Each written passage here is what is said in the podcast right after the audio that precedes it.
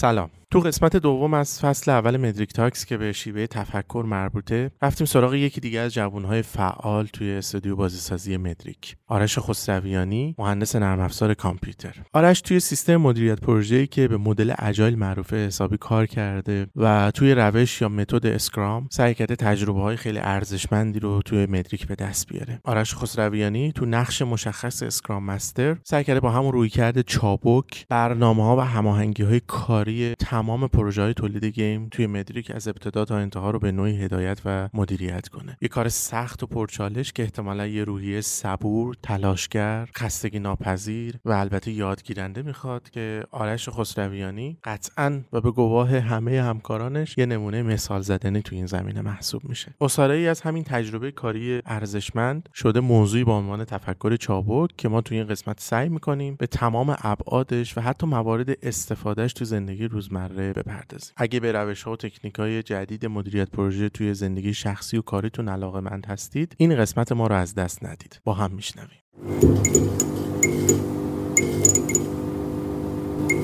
سلام. این اولین گوشی منه. نوکیا 3120 سال 84 من این گوشی رو خریدم. تازه دانشگاه قبول شده بودم رشته نرم افزار و چون خوابگاهی بودم برای ارتباط با خانواده‌ام من گوشی رو تهیه کردم. تو اون سالها اغلب مردم یا گوشی نوکیا می‌خریدن یا سونی اریکسون و این دوتا کمپانی قولهای صنعت موبایل بودن. پرفروشترین گوشی ها هم برای نوکیا بودش. یادمه یک سال بعد از اینکه من دانشگاه قبول شدم استیو جابز مدیرعامل سابق اپل توی کنفرانس سالیانه اپل برای اولین بار آیفون رو معرفی کرد و ازش به عنوان یک گوشی هوشمند نام برد و گفتش که این گوشی دنیا رو تغییر میده. ما هم دانشجوی کامپیوتر پیگیر اخبار تکنولوژی و تازه های روز میزگرد توی دانشگاه تشکیل دادیم که خب حالا گوشی آیفون چی هست؟ سیستم عامل آی چیه؟ چی کار می‌کنه؟ ویژگیاش چیه؟ و اینکه ما به عنوان یک مهندس نرم افزار باید چیکار بکنیم؟ یک سال نگذشت که گوگل هم وارد این صنعت شد و سیستم عامل اندروید رو برای گوشی همراه داد به بازار. یک ماه یا دو ماه بعدش هم کمپانی های بزرگ دیگه مثل HTC، سامسونگ وارد شدن و گوشی های اندرویدی رو دادن به بازار. و باز ما توی دانشکده میزگرد گرفتیم که خب گوشی اندرویدی چیه؟ اندروید بهتره یا آی برای این چجوری می‌تونیم برنامه ریزی کنیم؟ برای اون چجوری می‌تونیم برنامه بنویسیم؟ و در مورد این مسائل هی صحبت می‌کردیم. و می‌دیدیم که تغییره توی دنیا داره اتفاق میفته می‌دیدیم که دنیا داره تغییر می‌کنه. و منتظر بودیم که نوکیا هم گوشی هوشمند خودش رو بده به بازار. می‌دیدیم که یک سال دو سال گذشت اما نوکیا هیچ چیزی نداد به بازار و آمار فروش گوشی ها نشون می‌داد که نوکیا داره لحظه به لحظه بازار رو از دست میده و جاش رو HTC سامسونگ و اپل دارن می‌گیرن. فارغ از بحث این گوشی ها و کمپانی ها باقی چیزها هم داشت تغییر می‌کرد. نیاز مردم داشت تغییر می‌کرد و کم کم از این گوشی های ساده داشتن می‌رفتن به سمت گوشی های هوشمند. برنامه های مختلف وایبر نوشته شد برای گوشی برنامه های میل نوشته شد برای گوشی بازی های کامپیوتری و همه چیز داشت یواش یواش تغییر میکردش. چهار سال طول کشید تا بالاخره نوکیا از خواب بیدار شد و اولین گوشی هوشمند خودش رو داد به بازار. فکر کنم سال 89 یا 90 بود. من کارشناسی ارشد بودم و خبرش اومد که نوکیا یه گوشی داده که ویندوز فون روش نصبه و وارد بازار گوشی های هوشمند شد. ما اما زیاد امیدوار نبودیم. انتظار داشتیم که نوکیا یه گوشی اندرویدی بده بازار و همین اتفاق هم افتاد. عملا نوکیا از بازار حذف شده بود و بعد از یه مدتی هم مایکروسافت اومد و نوکیا رو خرید و دیگه صحبتی از نوکیا نبودش. وقتی من از دانشگاه فارغ التحصیل شدم یه کسی با من آشنا شدش که تجربه خیلی بالایی توی صنعت ERP ایران داشت و این آشنایی ما رو برد به این سمت که با همدیگه استارتاپی رو راه بندازیم مهر 91 من با چند نفر دیگه یه استارتاپ رو انداختیم که هدفش تبدیل شدن به یک قول توی صنعت ERP بودش و می‌خواستیم که آرزوهامون رو توی این استارتاپ برآورده کنیم. می‌خواستیم پولدار بشیم مشهور بشیم یه درصدی از سهام شرکت رو داشته باشیم و آقای خودمون باشیم. شیش ماه بعد از اینکه این استارتاپ را افتاد من سرباز هم بودم و علیرغم همه مشکلات با یه تیم پرانگیزه شروع کردیم کار رو ادامه دادیم. و سال اول خیلی خوب پیش می‌رفت. همه چیز عالی بود. علیرغم همه مشکلات ما یه دل کار می‌کردیم. اما از سال دوم کم کم مشکلات پیدا شد و جلوی راهمون رو گرفت. از مشکلات مالی گرفته تا مشکلات نرم افزاری. من به سایر بخشاش کار ندارم اما یه مشکل نرم افزاری بودش که خیلی برای من مهم بود چون من اونجا برنامه نویس بودم. و اون چیزی بودش که توی نوکیا هم دیده بودم. تغییر. ما یه زیرساختی داشتیم که دیگه منقضی شده بود و پشتیبانی نمی‌شد و ناگزیر بودیم که این زیرساخت رو تغییر بدیم به یه زیرساخت دیگه. و برای این کار زمان کمی داشتیم. شروع کردیم به کار کردن اما به هزار یک دلیل نتونستیم این تغییر رو اعمال بکنیم. یه سال گذشت یک سال و نیم دو سال و دیگه من ناامید شدم و از شرکت اومدم بیرون. انگار که اون شرکت هم دوچار همون مشکلی شده بود که نوکیا درگیرش بود. و نتونسته بود به موقع و درست به اون تغییر پاسخ بده. وقتی از دانشگاه اومدم بیرون با دوست خوبم مهداد آشتیانی از دوستای دوران دانشگاه هم در مورد این موضوع صحبت می‌کردیم. و مهداد به من گفتش که بیا و توی شرکت ما مشغول به کار شو. مطمئنم با شناختی که از تو دارم هم تو می‌تونی برای ما مفید باشی و هم ما می‌تونیم برای تو مفید باشیم. این تغییر رو پذیرفتم و وارد شرکت مدریک شدم. اولش که وارد شدم دنیای دنیای دیگه بود. اولین چیزی که برای من جلب توجه کرد این بودش که آدم هایی که توی مدریک بودن آدم هایی بودن که جوون بودن آدم هایی بودن که خوره تکنولوژی و پیگیر گیم و بازی و فیلم و سینما و سریال بودن و لحظه به لحظه اینا رو دنبال می‌کردن. و این زنگ خطر رو برای من زد که او من وارد یه جایی شدم که همه آدمهاش دارن تغییر می‌کنن. و جالبتر از اون برای من این بودش که مدریک داشت بازی های موبایلی می‌زد. تغییری که از نوکیا شروع شده بود و تا الان ادامه پیدا کرده بود. من رو دچار ترس می‌کرد ترس تغییر. اینکه باید با یه کمپانی کار بکنم که ذاتش تغییره و بسیار سریع داره تغییر می‌کنه و من باید تو این تغییرات دووم بیارم زنده بمونم و پیشرفت بکنم. من قرار بود به عنوان مالک محصول به مدریک اضافه بشم. اما وقتی وارد مدریک شدم به خاطر اینکه هیچ تجربه بازی سازی نداشتم داستان اینجوری شدش که به من گفتن که تو مسئول هماهنگی تیما و مدیریت پروژه و چارچوبی که ما کار می‌کنیم باهاش اسکرامه برو و شروع کن. من به واسطه اینکه دانشجو نرم افزار بودم و نرم افزار خونده بودم با اسکرام آشنایی داشتم اما چون کاربردی توی هیچ پروژه‌ای ندیده بودمش نمی‌دونستم که دقیقا چیه. پس توی ذهنم تصمیم گرفتم که کاری نداشته باشم و همون زیر ساخت هایی که مدریک داره باش پیش میره از همون استفاده کنم و کار رو ادامه بدم. کار رو شروع کردیم اما بعد از چند ماه دیدم که هیچ چیزی سر جاش نیست. پروژه هامون با تاخیر زیاد داره ریلیز میشه. فروش نداره بازی هامون و تیم ها هم اونجوری که باید برای پروژه ها دل نمیسوزونن. توی ذهنم یه لحظه به خودم گفتم وایستا الان یه مشکلی وجود داره. یا تو کارتو درست خوب انجام نمیدی یا اینکه اسکرام چیزی نیستش که به درد اینجا بخوره. برو یه سرچی بزن ببین چه خبره.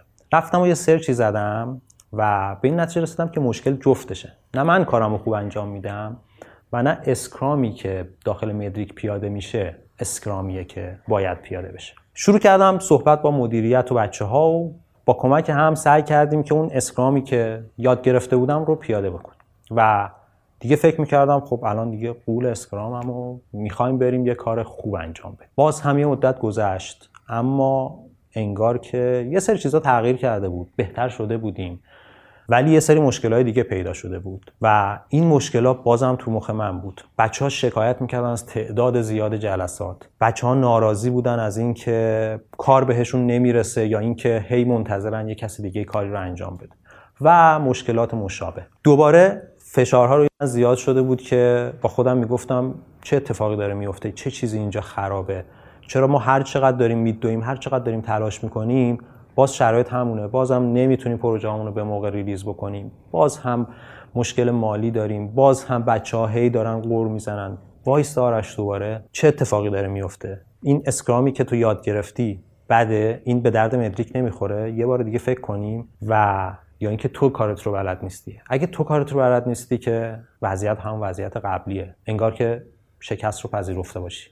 اگر اسکرام به درد مدریک نمی‌خوره خب پس باید بگردیم یه راه حل پیدا کنیم. رفتم با آدم های مختلف صحبت کردم و یکم مطالعه بیشتر و عمیقتر و یه دوره هم شرکت کردم. و اونجا انگار که مثل ارشمیدس یه جرقی توی ذهن من خورد و یه چراغی روشن شد و من از آب پریدم بیرون و گفتم یافتم. چیزی که فهمیده بودم این بودش که بازم انگار همه اینها با هم بود. اسکرامی که ما داشتیم پیاده می‌کردیم ظاهر قضیه بود و یک ابزار ساده بود. چیزی که پشتش بود رو نه من می‌دونستم و نه پیادش می‌کردم و این ضعف قضیه بود. ما نیاز داشتیم به چیزی به نام ماینست چابکی یا اجایل ماینست طرز فکر چابک. وقتی اسم چابک میاد توی ذهنمون واژه مشابهی که میاد سرعت. اما چابکی سرعت نیست. چابکی واکنش درست و به موقع به تغییره. ما سعی کردیم که این چابکی رو داخل مدریک یواش یواش پیاده سازی بکنیم.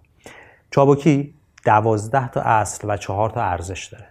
این دوازده تا اصل کمک می‌کنه که تیم به سمت اون چهار تا ارزش حرکت بکنه. اون چهار تا ارزش چی هن؟ اولیش ارجحیت و اولویت تعامل آدم ها با هم نسبت به نوشتن document هاست. شده تا حالا برید توی یک شرکت دولتی یا ادارات دولتی برای یه مجوز ساده باید بیفتید دنبال امضا جمع کردن و کاغذبازی و بروکراسی ادارات دولتی ادارات سست و لختی کند حرکت می‌کنن.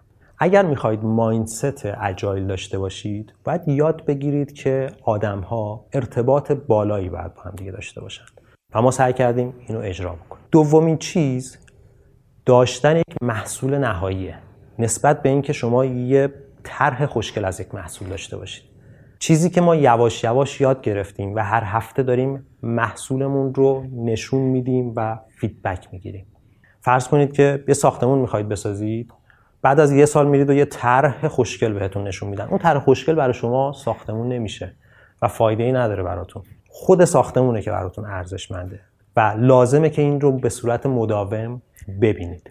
سومین بحث تعامل زیاد با مشتریه. همونطور که ما باید با اطرافیانمون و با تیممون تعامل بالایی داشته باشیم با مشتری ها هم باید تعامل بالایی داشته باشیم. اینکه من یک سال برم در خونه رو ببندم و یک اختراع انجام بدم و بعد از یک سال بیام اختراع رو بذارم جلوی یه نفر و طرف بگه که این اصلا به درد من نمی‌خوره فایده ای نداره. لازمه که مداوم با مشتری ها در ارتباط باشم. کوداک یکی از کمپانیایی بود که قول تکنولوژی بود و دوربین های سنتی و فیلم دوربین های سنتی رو میزن رفتن و یه دوربین دیجیتال زدن. اما مدیران کوداک اون موقع گفتن که نه این چیزی نیست که مشتری جمع کنید برید پی کارتون. ما دنبال همون دوربین های سنتی. و اینجا نقطه ای بود که شکست خورد. یه تصمیمی گرفتن که نشون از ارتباط پایینشون با مشتری بود. و آخرین اصل و شاید مهمترین اصل اینه که ما نسبت به تغییر آغوشمون رو باز می‌کنیم.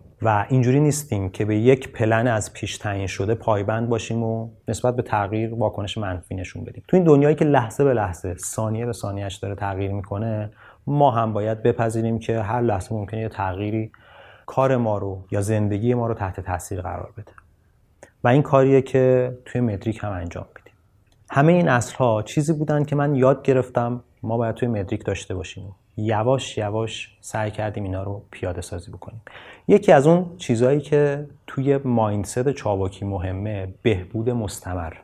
اینکه تو خودت رو ارزیابی کنی تیم رو ارزیابی کنی و دوباره سعی کنی بهتر و بهتر و بهتر بشی. و این خیلی تاثیرگذار بود برای ما. عوض کردن یک طرز فکر خیلی طول می‌کشه. اما اینکه می‌دیدیم قدم به قدم داریم بهتر میشیم برای ما خیلی خوب و مثبت بود. آخرش به جایی رسیدیم که بچه ها خودشون میومدن جلو و می‌گفتن که ما چرا جلسه بازنگری نداریم؟ آقا من نسبت به این محصوله فیدبکی دارم. من اینجا فلانجا مشکل دارم چجوری می‌تونیم اینو برطرفش کنیم؟ و این چیزی بودش که دنبالش بودیم.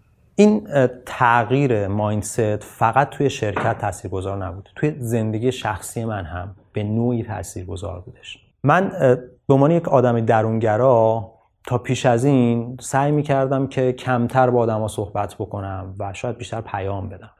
تو این روزا اتفاقی که برای من افتاده اینه که وقتی که می‌خوام به یه نفر پیام بدم همش با خودم مرور می‌کنم که طرز فکر چابکی میگه که سنگ بزن به آدمه. برو باهاش صحبت بکن. اتفاق خوبیه رابطت رو با آدم ها بیشتر بکن.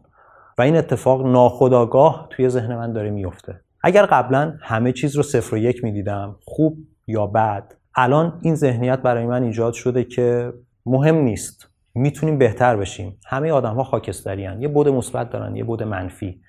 این نکته مهم اینه که یاد بگیریم که از طیف سیاه ذهنمون یواش یواش به سمت طیف سفید بریم. شده تا حالا صبح بلند شید و عجله داشته باشید این اتفاق برای هممون افتاده. و چیزی که توی ذهن من جای گرفته اینه که من باید حتی کارهای صبح رو هم اولویت بندی شده انجام بدم. چه چیزی برای من ارزش بیشتر و مهمتر داره؟ و این اتفاق ناخودآگاه داره توی ذهن من میفته.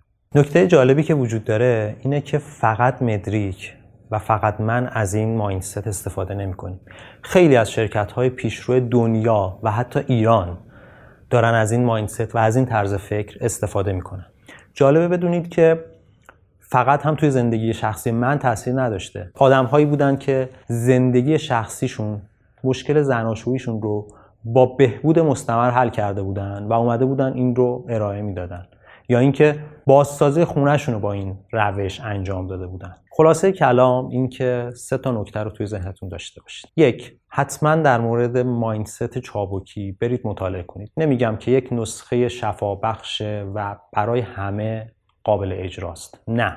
باید ببینیم که به درد ما و مجموعه ما می‌خوره یا نه. پس برید اطلاعات کسب بکنید و ببینید که به درد مجموعه می‌خوره یا نه. دو. اگه به درد مجموعه خورد ازش استفاده بکنید و فراموش نکنید که این فقط ابزاره. اون روح چابکی اون ماینست چابکی اون طرز فکر باید توی مجموعه جاری بشه و فقط به ابزار نگاه نکنید. اگر کار نمی‌کنه یه چیزی اون پشت هست که شما ندیدید. شروع کنید اون رو پیدا بکنید.